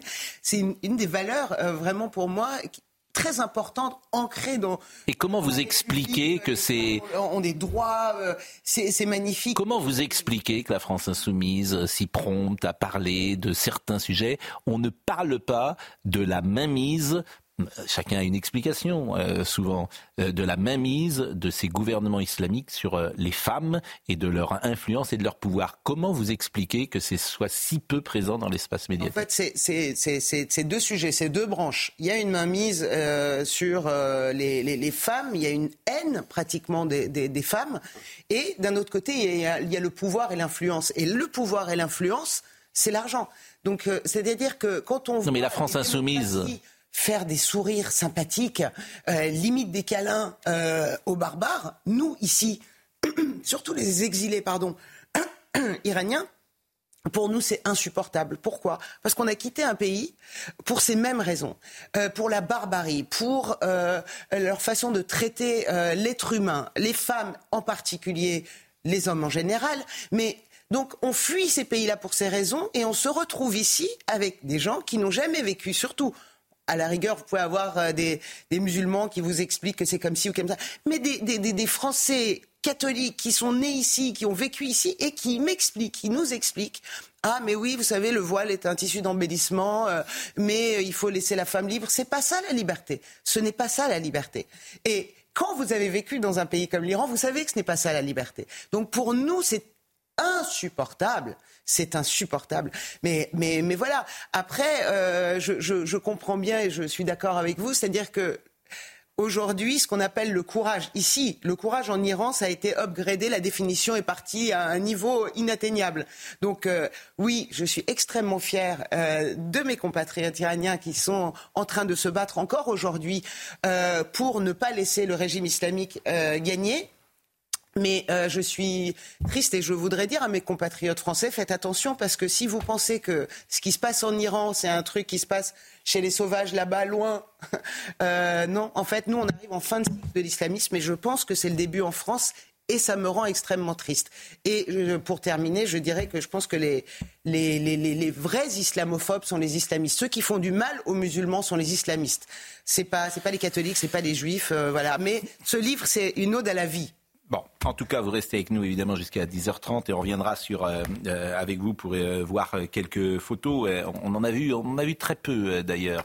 je ne sais pas si on peut aller voir défiler toutes ces photos, mais on, les verra tout à l'heure. Simplement, je voulais vous faire et puis je salue Mansour Barami. Ah oui qui est un de vos compatriotes. Il, alors, Mansour Barami est un joueur de tennis extraordinaire, qui est une figure de Roland Garros depuis tant d'années doit avoir dépassé 60 ans aujourd'hui. Il a souvent été en exhibition avec euh, euh, Yannick Noah. Et euh, il s'était, je pense qu'il avait quitté le régime du champ en 78, le régime des Iraniens entre 78 ou 79 au moment, la, au moment de la révolution. Je rappelle que Khomeini était à Neuf le château. Neuf le château et que euh, Yves Mourouzi était allé l'interroger euh, un jour et que Giscard l'a laissé sur le territoire pendant je sais combien d'années. Tout le monde était très content que le chat soit viré à, l'époque. Le fils du chat, est-ce qu'il reviendra un jour sur le trône? Je n'en sais rien. Je, l'espère. Et si ah. c'est pas lui, il est à Paris. il, habite Paris, le fils du chat? non, il est à Washington. Il est à Washington ah. aujourd'hui. Bon. Et la Chabanou a longtemps habité, évidemment. Euh, elle, elle, habite à, elle, habite à, Paris. Je ne sais pas, en tout cas, s'ils peuvent euh, devenir la figure de demain, Reza, Reza Pahlavi, euh, pour l'Iran. Mais je souhaite que ce soit quelqu'un qui, qui veuille autant de bien à l'Iran que lui. Bon, un mot sur Luc Ferry, parce que j'ai trouvé formidable ce qu'il a dit hier, en tout cas très intéressant. Et ce que je trouve encore plus formidable, c'est les réactions. Et alors, je, vraiment, en préparant l'émission avec Marine Lançon comme chaque matin, je me suis dit, est-ce que Alain Jakubowicz sera d'accord au mot près avec ce que dit Luc Ferry. Et comme je connais votre honnêteté intellectuelle et en même temps vos engagements passés, je me suis dit, est-ce qu'il sera d'accord au mot près avec ce que dit Luc Ferry? Donc je vous propose de l'écouter et euh, vous me. Je ne pense pas que Marine Le Pen soit fasciste. Je la connais un peu. Je sais très bien qu'elle est ni raciste ni antisémite. Je suis désolé de dire ça à mes amis intellectuels de gauche qui veulent à tout prix dire c'est le nazisme qui revient. Regardez Madame Belloni en Italie. C'est pas le fascisme qui est revenu en Italie. Bon, voilà. Donc tout ça est assez ridicule. Marine Le Pen, c'est la droite populaire et républicaine. C'est pas. Euh, J'ai l'impression que vous me décrivez Jacques Chirac. Mais elle est moins à droite que Pandro et Pasqua en 70. Voilà, c'est la vérité. Et, ça n'a rien à voir avec l'extrême droite. L'extrême droite, elle était antisémite, elle était raciste. définition de l'extrême droite d'ailleurs bah, L'extrême droite, c'est bah, dire comme l'extrême gauche, l'extrême droite était révolutionnaire. Factieuse. La révolution, elle était factieuse, elle assassinait les opposants, elle voulait prendre le pouvoir par les armes et par la violence, elle était antisémite et raciste. C'est absolument pas le cas de Marine Le Pen qui n'est ni antisémite ni raciste et qui est euh, évidemment républicaine. Maintenant, on peut avoir, moi j'ai des désaccords avec le Rassemblement national, mais beaucoup plus sur le plan économique économique que sur le plan euh, euh, moral ou politique. il faut arrêter de dire que c'est que c'est le fascisme et que c'est l'immoralité. C'est pas vrai. C'est simplement faux. Et les 42% qui ont voté pour elle savent que c'est faux. Et donc, quand, on insulte ces gens-là, on les renforce. à la limite, on va les rendre racistes si on continue. Voilà, c'est idiot comme raisonnement. Cette espèce de moralisme débile euh, des intellectuels de gauche est fascinant pour moi. Bon, interview comme toujours remarquable de Sonia Mabrouk ce matin. je vous pose la question sans ambiguïté. Est-ce que vous êtes d'accord au hier matin? C'était hier matin effectivement cette interview. Est-ce que vous êtes d'accord au mot près avec ce que vient de dire Luc Au mot près, non, mais sur le sur le non. En quoi vous n'êtes pas d'accord? Pas, au mot près, mais en quoi vous n'êtes pas d'accord? la question? Votre question, c'est de me faire dire si Marine Le Pen est, raciste et antisémite. C'est ça la question? Mais Je vous demande simplement si vous êtes d'accord pour dire qu'elle est républicaine, qu'elle n'est pas fasciste, qu'elle n'est pas raciste, qu'elle n'est pas antisémite. C'est tout. Moi, tout ce que rien ne me permet de dire, et moi j'ai connu Marine Le Pen lorsqu'elle était avocate, notamment, euh, bon, et, je, n'ai jamais entendu de sa bouche. Elle n'a jamais été poursuivie, elle n'a jamais été condamnée pour avoir tenu ce titre. Alors, la réaction d'Olivier Faure, qui est... Euh, je n'ai jamais prétendu autre chose. D'accord. Maintenant, on n'est plus autant, effectivement, je me souviens des propos de, euh, de Bernard Tapie à l'époque. Euh, euh, Jean-Marie Le Pen est un salaud et ceux qui votent pour lui sont des salauds. Bon, alors c'est vrai que dans les 42%, effectivement, Olivier Faure, on ne peut pas dire que c'est 42% de racistes, d'antisémites et de fascistes. Olivier Faure, évident. Oui, mais il y en a. Donc je peux le dire aussi. Oui. Olivier Faure, qui est dirigeant du Parti socialiste. Oui. Qu'a-t-il écrit, euh, Olivier Faure? Et on va voir ce qu'il a écrit. La dédiabolisation ne suffisait pas. La droite passe en mode légitimation du RN en en faisant un parti républicain et populaire. Le racisme est une invention des intellectuels de gauche. Le programme du RN, celui de feu RPR, et les CV sont envoyés directement à Marine Le Pen. Qui normalise le Rassemblement national si ce n'est la NUPES? Qui normalise le Rassemblement national si la NUPES Non, pas la NUPES. Moi, bien sûr que moi je pense que ce, qui normalise, s'il y a normalisation, c'est les électeurs. D'abord, pour commencer. Et c'est d'abord les électeurs. On est Maintenant, ceci étant, il est clair aussi, je crois qu'il faut, faut tout dire, qu'il existe encore des mouvances au sein du Rassemblement ah national. Ah bien sûr. Qui Lesquelles Bien sûr que. Lesquels Enfin, écoutez, les, ils n'ont pas totalement fait le ménage. Ce n'est pas Ce n'est pas lesquels n'avait rien dire. Voilà, pour citer des noms. Bah, si, des mouvances. Euh, c'est toujours les deux mêmes. enfin, mais, Frédéric Chatillon et Axel mais, mais qui des contrats avec le RN. Ils n'ont pas fini le ménage, c'est clair. Non. Ceci étant. Dans un pays où l'on dirait ce que l'on voit, et où on accepte de voir ce que l'on voit, pour reprendre la formule mmh. un peu éculée aujourd'hui, ça ne ferait pas événement.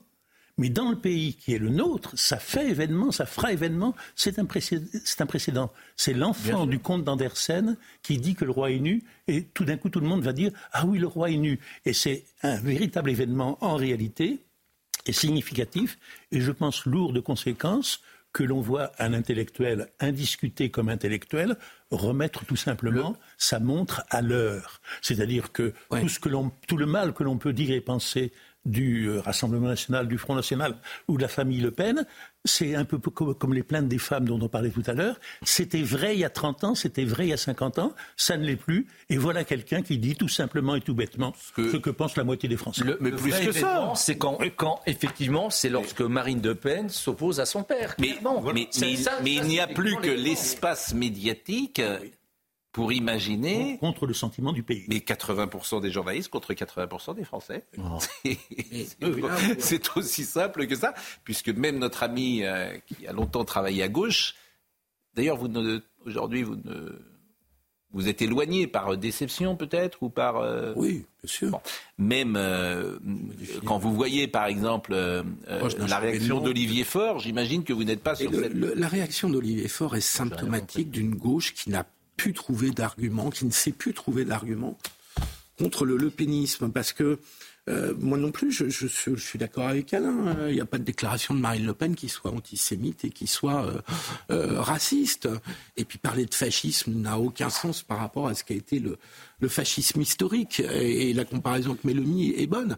Mais c'est pas pour ça qu'on doit être d'accord euh, forcément, qu'on peut être d'accord forcément avec le, le pénis. Évidemment. Et que, et que, et que évidemment, notamment sur le plan économique. Mais pas que sur le plan économique. Moi, je pense qu'ils sont d'une grande démagogie sur la question de l'immigration. Et donc, je, je, je pense qu'il y a un argumentaire à reconstruire. Ça, c'est l'autre argument tout fait qui va tomber dans deux ans. Hein. Je préfère vous prévenir quand même. Non, mais on a le droit de penser que ce que propose. Oui, mais il faut aller un peu plus loin. Mais ça veut dire quoi démagogique C'est quoi démagogique Qu'est-ce que l'immigration zéro, par exemple, je trouve d'une démagogie totale. Je, pense que c'est ni possible ni souhaitable, même pour un pays, d'avoir une immigration zéro. Ni possible ni souhaitable, c'est deux choses différentes. Il y a d'un côté. Bah, je dis les deux, euh, cher euh, Charlotte. Et donc, voilà, moi je pense que c'est là-dessus que se joue le combat euh, par rapport au lepénisme. Il se joue pas sur les, attaques, les, traités de fascistes, de racistes ou d'antisémites, parce que ça, ça n'a plus de sens. Avant de revenir Jean-Marie Le Pen. Donc il faut faire évoluer. La, et eh ben dites-lui et Monsieur Le Fort qui oh, s'il veut venir aussi. C'est euh, tellement de temps à dire des choses. Mais si Monsieur Fort dans, le privé que maintenant je l'ai dit Si Monsieur Fort veut venir sur ce plateau, il sera le bienvenu. Aujourd'hui avec l'équivalent de Jean-Marie Le Pen. Il s'appelle Jean-Luc Mélenchon. Olivier Faure, s'il veut venir, il sera le bienvenu. Un mot sur euh, euh, ce qui est quand même dans l'actualité également, c'est ce sont les cambriolages de stars. Ça, c'est qui se, multiplie. Euh, cambriolage, euh, vous allez voir le sujet de... Euh, comment? Vous parlez tout bas, vous parlez dans votre barbe. Qu'est-ce que vous avez dit il, a dit, il a, il a, il a s'il se montre un peu moins, comme s'il allait rendre responsable les stars victimes de Franchement, s'il se montre un peu moins, alors ça, c'est vraiment, c'est un drôle de, raisonnement. Euh, Nico, s'il se montre, bah, par définition, oui, il fait de la télévision. Et un joueur du, du PSG, il se montre. Oui. franchement, je vous ai connu plus, plus brillant. Je suis d'accord avec mon voisin. C'est pas le fait de se montrer, c'est de, de de, l'exposition de, de, choses. Qui Mais un joueur du PSG, Donnarumma, c'est le gardien du PSG, ils sont venus chez lui à 2h du matin, il dormait avec sa femme, ils lui ont tapé dessus avenue Montaigne, et vous dites s'il se monte, faut qu'il fasse quoi? Faut qu'il joue pas le dimanche? Vous mélangez tout. Bah, c'est vous qui mélangez tout. Vous, dites. Les réseaux sociaux, mais enfin, bah, enfin, publie rien sur sa propre. Donnarumma, le joueur du PSG. Guillon. Non, là, euh, bah, ça arrive de dire des bêtises. Mais, vous m'avez entendu dire quelque chose Bah oui, c'est lui, c'est Scarabée. Scarabée. Bon, voyez le sujet de, voyez le sujet euh, de Damia, de Dunia Tengour euh, sur le home jacking et ça, ça fout la trouille. Star de la chanson, chef d'entreprise, footballeur ou encore personnalité du petit écran, depuis plusieurs mois, ils sont nombreux à être victimes de homejacking, des cambriolages, d'une grande violence où les malfaiteurs sont prêts à tout pour obtenir leur butin.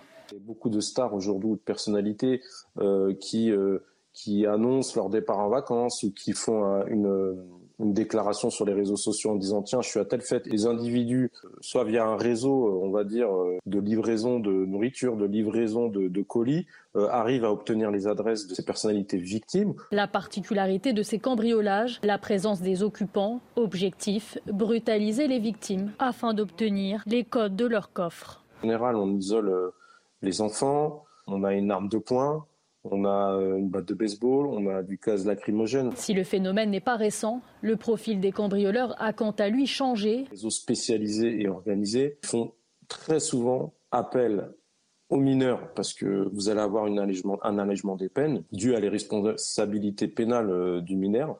En 2022, la préfecture de police de Paris dénombre 337 homejacking dans la région parisienne. Les chiffres de l'année 2023, quant à eux, n'ont pas encore été communiqués. C'est évidemment extrêmement traumatisant, j'imagine. Pascal Bito Panelli était ce matin sur le plateau euh, de Romain Desarbres et il donnait des conseils pour se prévenir du homejacking. Sécurité à la hauteur de ses moyens, ça coûte pas forcément euh, des fortunes, mais euh, une technologie de pointe associée éventuellement à une protection physique des personnes par des hommes qui savent le faire. On peut par exemple sécuriser l'appartement d'un joueur de football pendant qu'il joue pendant qu'il est sur le terrain, mhm. ce sont euh, des choses efficaces. On a aujourd'hui une technologie dans les vitres, dans les portes, dans les fenêtres blindées, euh, dans le, diffuseur de brouillard éventuellement, dans les alarmes, dans les boutons SOS, dans l'écoute silencieuse, dans la possibilité de mettre une alarme partielle la nuit dans son logement, qui sont efficaces. J'ai un diffuseur de brouillard parfois quand, on rentre tard. Bon, arrêtez. non, non, mais c'est un sujet très sérieux. Le nombre de cambriolages est symptomatique de notre, évidemment, de notre société. Monsieur Jamais, vous n'avez pas été cambriolé euh, Non, et je, je, ne risque pas de l'être, voyez-vous, parce que les voleurs vont, comme ils sont toujours allés, là où ils pensent qu'il y a de l'argent. Moi, je suis tranquille. Oui. Oui. Non, mais c'est fou, c'est les adresses qui circulent, par contre, des, stars. C'est ça qui est dingue. Mais les adresses circulent, vous savez comment C'est ce qu'ils disent. À part euh, des livreurs qui viennent chez vous et qui revendent, pourquoi pas Ça peut arriver en tout cas, et qui revendent votre adresse, votre code, etc.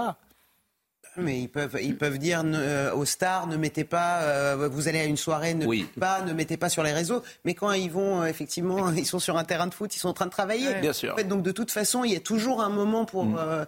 si les voleurs. Ont... En plus, là, ils, expliquent qu'ils vont chez ces stars-là hmm. en essayant de vraiment d'avoir quelqu'un à la maison pour les séquestrer, pour avoir hmm. les codes, etc. Donc de toute façon, ça ne sert à rien. Euh, Sora Daraghi, puisque vous avez Doraghi, puisque vous avez la parole, euh, vous allez régulièrement en Iran? J'allais, euh, depuis, depuis à peu près six ans. je suis allé faire un documentaire pour Arte en 2016 ça faisait 20 ans à peu près que j'étais pas retournée. Et puis, euh, depuis 2016, euh, je, suis retournée peut-être 3-4 euh, fois. La dernière fois, c'était il y a à peu près 3 ans. Et depuis, évidemment, le 16 septembre 2022, où la jeune Massa Amini a été tuée parce qu'elle portait mal son foulard, je n'y suis pas retournée. En revanche, je pense que comme tous les Iraniens de l'intérieur et de l'extérieur, nous sommes dans une action et dans une vraiment collectivement à essayer de de, dénoncer ce qui se passe et essayer de, comment euh, d'avoir les démocraties de notre côté plutôt que de... Vous avez de la famille là-bas?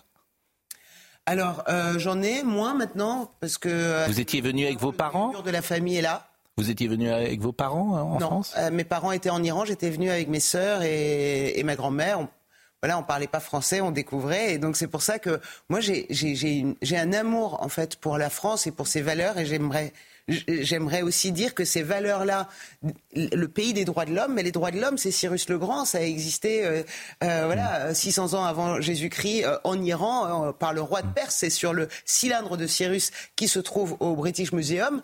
et la base des droits de l'homme est inscrite. Mm. C'est pour ça que pour les Iraniens, c'est insupportable pour le peuple iranien de voir ce qui se passe. C'est pour ça aussi que le peuple iranien adore la France, parce qu'on a les mêmes valeurs. Et est-ce que vous imaginez le peuple iranien se révolter? Parce que est-ce que les Iraniens, toutes les femmes iraniennes sont évidemment contre le régime des mollahs Sans doute que tous les jeunes sont contre le régime des mollahs. Et on se dit de l'extérieur, est-ce qu'une révolution de renverser ce régime est possible selon vous? Alors, euh, vous voyez, c'est toujours très difficile de donner des chiffres parce que, en plus, les, les Iraniens, ils adorent, ils disent 34% des Anglais sont contre nous, 14% des Français sont avec nous. Je ne sais pas, j'ai pas les chiffres. En tout cas, ce qui est sûr, c'est que la majorité de la population, la, la, majorité écrasante de la population, ne veut pas de ce régime. Euh, et c'est, on lutte, on lutte tous les jours. En fait, notre lutte, c'est pas genre, euh, on n'est pas armé et on ne saurait même pas. Vous savez, il y a beaucoup d'amis euh, qui m'ont dit au, moment où il y a eu euh, effectivement euh, les, les, les, les pastarans, les, les dans la rue qui, qui, tapaient, qui tuaient, qui tiraient sur les, les, les, les résistants, les, manifestants. Ils disaient mais pourquoi vous n'êtes pas armés, mais vous avez bien des couteaux de cuisine, pourquoi vous n'allez pas dans la rue, pourquoi vous vous défendez pas? Et j'ai dit parce que précisément, on n'est pas des assassins. En fait, on est contre. On est. Mais répondez à ma question. Est-ce que vous pensez que ces prochaines années, ce régime va tomber C'est terminé, mais on en est persuadé. C'est-à-dire, je vous ai dit tout à l'heure, nous, le peuple iranien, nous, en Iran, on arrive en fin de cycle de l'islamisme. On sait comment ça fonctionne, on connaît étape par étape, année par année, comment l'islamisme s'installe, l'islam politique, je l'ai dit, l'islam politique tue.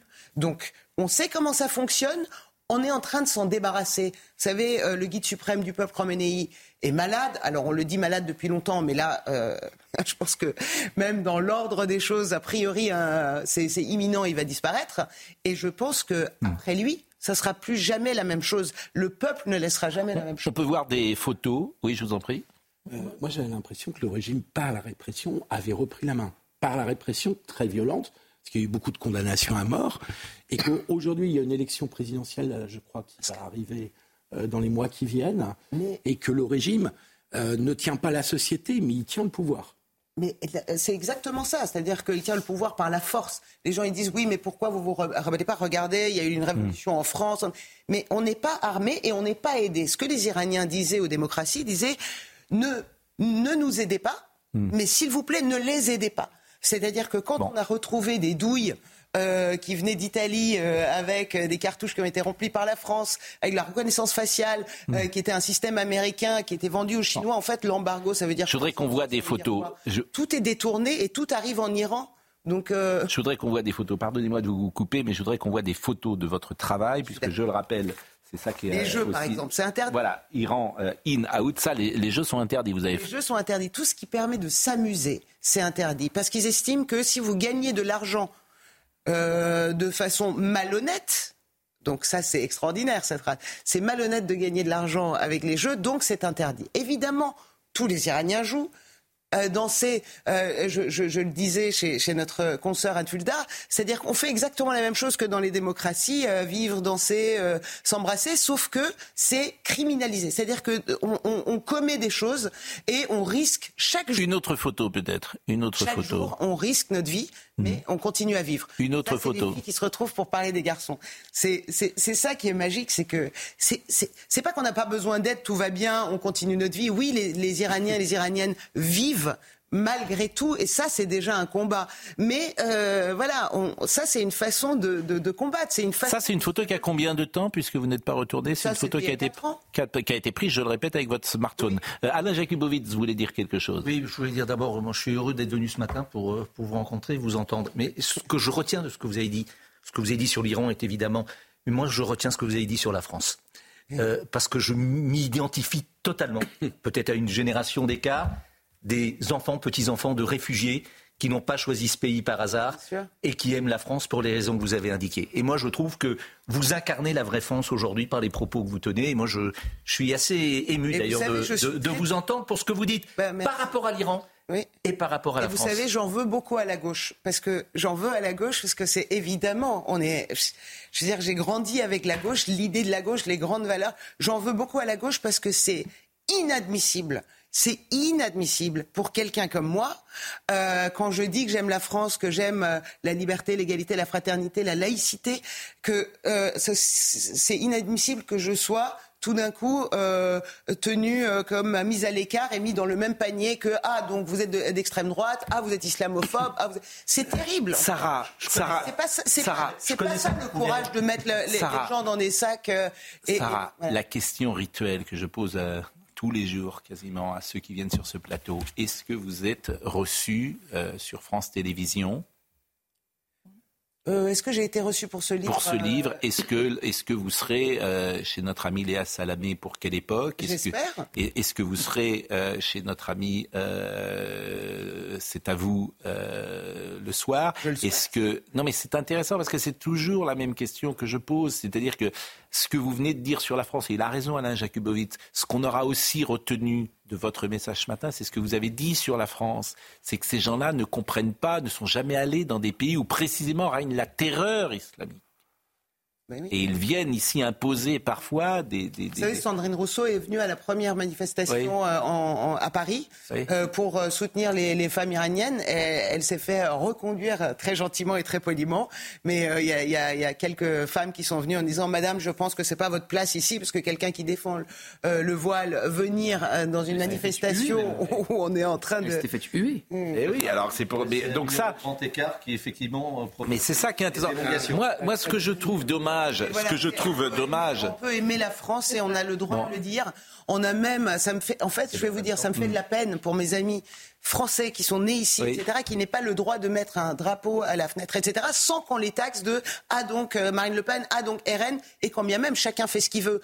moi, c'est pas, c'est pas, c'est pas. mais je suis d'accord avec vous. Mais ce que je veux dire, c'est qu'on a le droit d'aimer la France sans être taxé d'eux. C'est tout.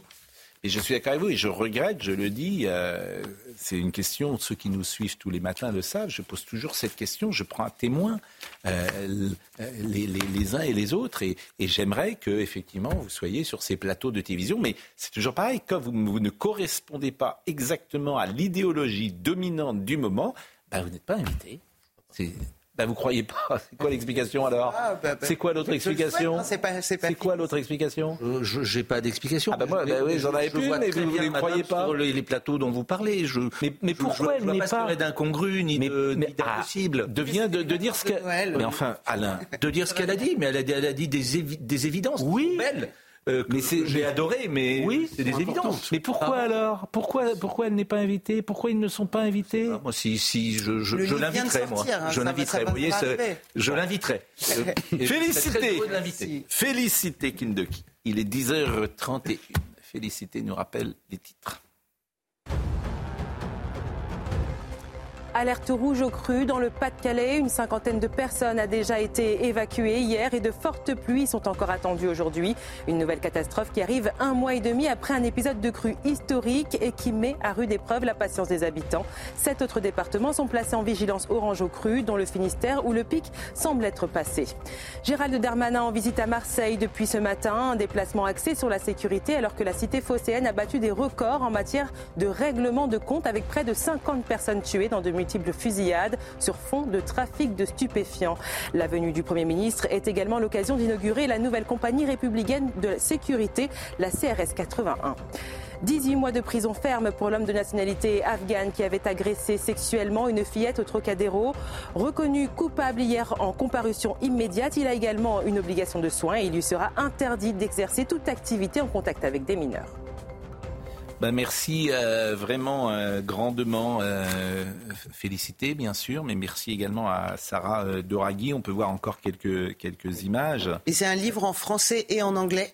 C'est une édition bilingue avec des photos, les textes et puis un QR code à la fin parce qu'il y, y, y, y, a une playlist. Hmm. Donc chaque photo et chaque texte est accompagné d'une musique ou d'une chanson iranienne. C'est chez Plomb. C'est chez Plomb. Vous avez été. Euh, euh, L'éditeur du général de Gaulle. Je, dis ça comme ça. Voilà. Ah non, voilà, je, suis très contente et je suis très contente de pouvoir à la fois mm. euh, rendre hommage à ces mm. Iraniens et ces Iraniennes qui, qui est un peuple, la liberté. Qui est un peuple magnifique. Magnifique. Et c'est toujours un magnifique, mais il est pris en otage par des barbares. Mais ça, ça va mm. passer, ça va passer. Mais, mais dans quel état ce pays euh, va-t-il se relever euh, ensuite? Dans quel état un pays qui a lui seul 9% des richesses mondiales, il va se relever. Mm. Mais il faut juste qu'on lui permette de voilà d'avoir une démocratie. Il faudrait que les autres pays démocrates arrêtent de, serrer la main à, au Mollah. J'étais un jeune adolescent à l'époque euh, lorsque le régime du Shah est tombé et on parlait effectivement beaucoup de la SAVAK qui était la police. Euh, c'était bien la SAVAK. Qui était censé être la, SAVAK, horrible. La mais qui était vrai d'ailleurs, qui torturait, qui était. Euh, à quoi ça ressemble aujourd'hui. Donc si vous pensez que la SAVAK c'était terrible. Mais c'est vrai que souvenez-vous à l'époque, me semble-t-il, il y a 15 ans, mais la chute du régime du Shah a été saluée comme euh, quelque chose d'extrêmement positif. Dominique Jamais, vous étiez au quotidien de Paris peut-être à l'époque? Bien sûr. Les Iraniens, dans leur malheur, ont un avantage sur nous. Ils vivaient sous un régime autoritaire et ils n'en voulaient plus. Mais depuis, ils ont un régime théocratique et ils peuvent faire la différence. Ils peuvent ah, mais de toute façon, la théocratie, c'est terminé. venir à bout. Ils le souhaitent. Bon, merci en tout cas. Et euh, bah, ça serait bien que vous veniez régulièrement nous voir, pourquoi pas, euh, pour même parler euh, de toutes les actualités.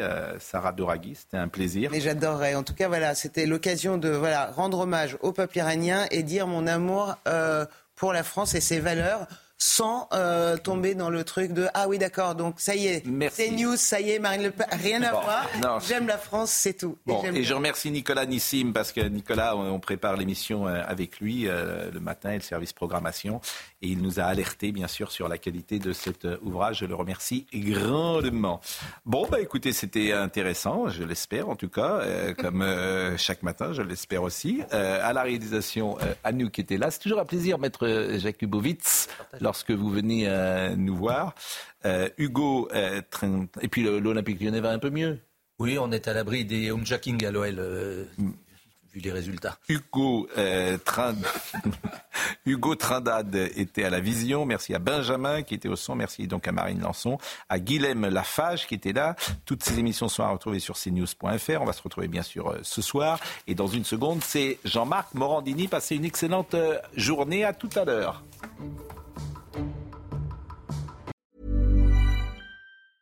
Mom deserves the best, and there's no better place to shop for Mother's Day than Whole Foods Market. They're your destination for unbeatable savings, from premium gifts to show-stopping flowers and irresistible desserts. Start by saving 33% with Prime on all body care and candles. Then get a 15-stem bunch of tulips for just $9.99 each with Prime. Round out Mom's menu with festive rosé, irresistible berry chantilly cake, and more special treats. Come celebrate Mother's Day at Whole Foods Market.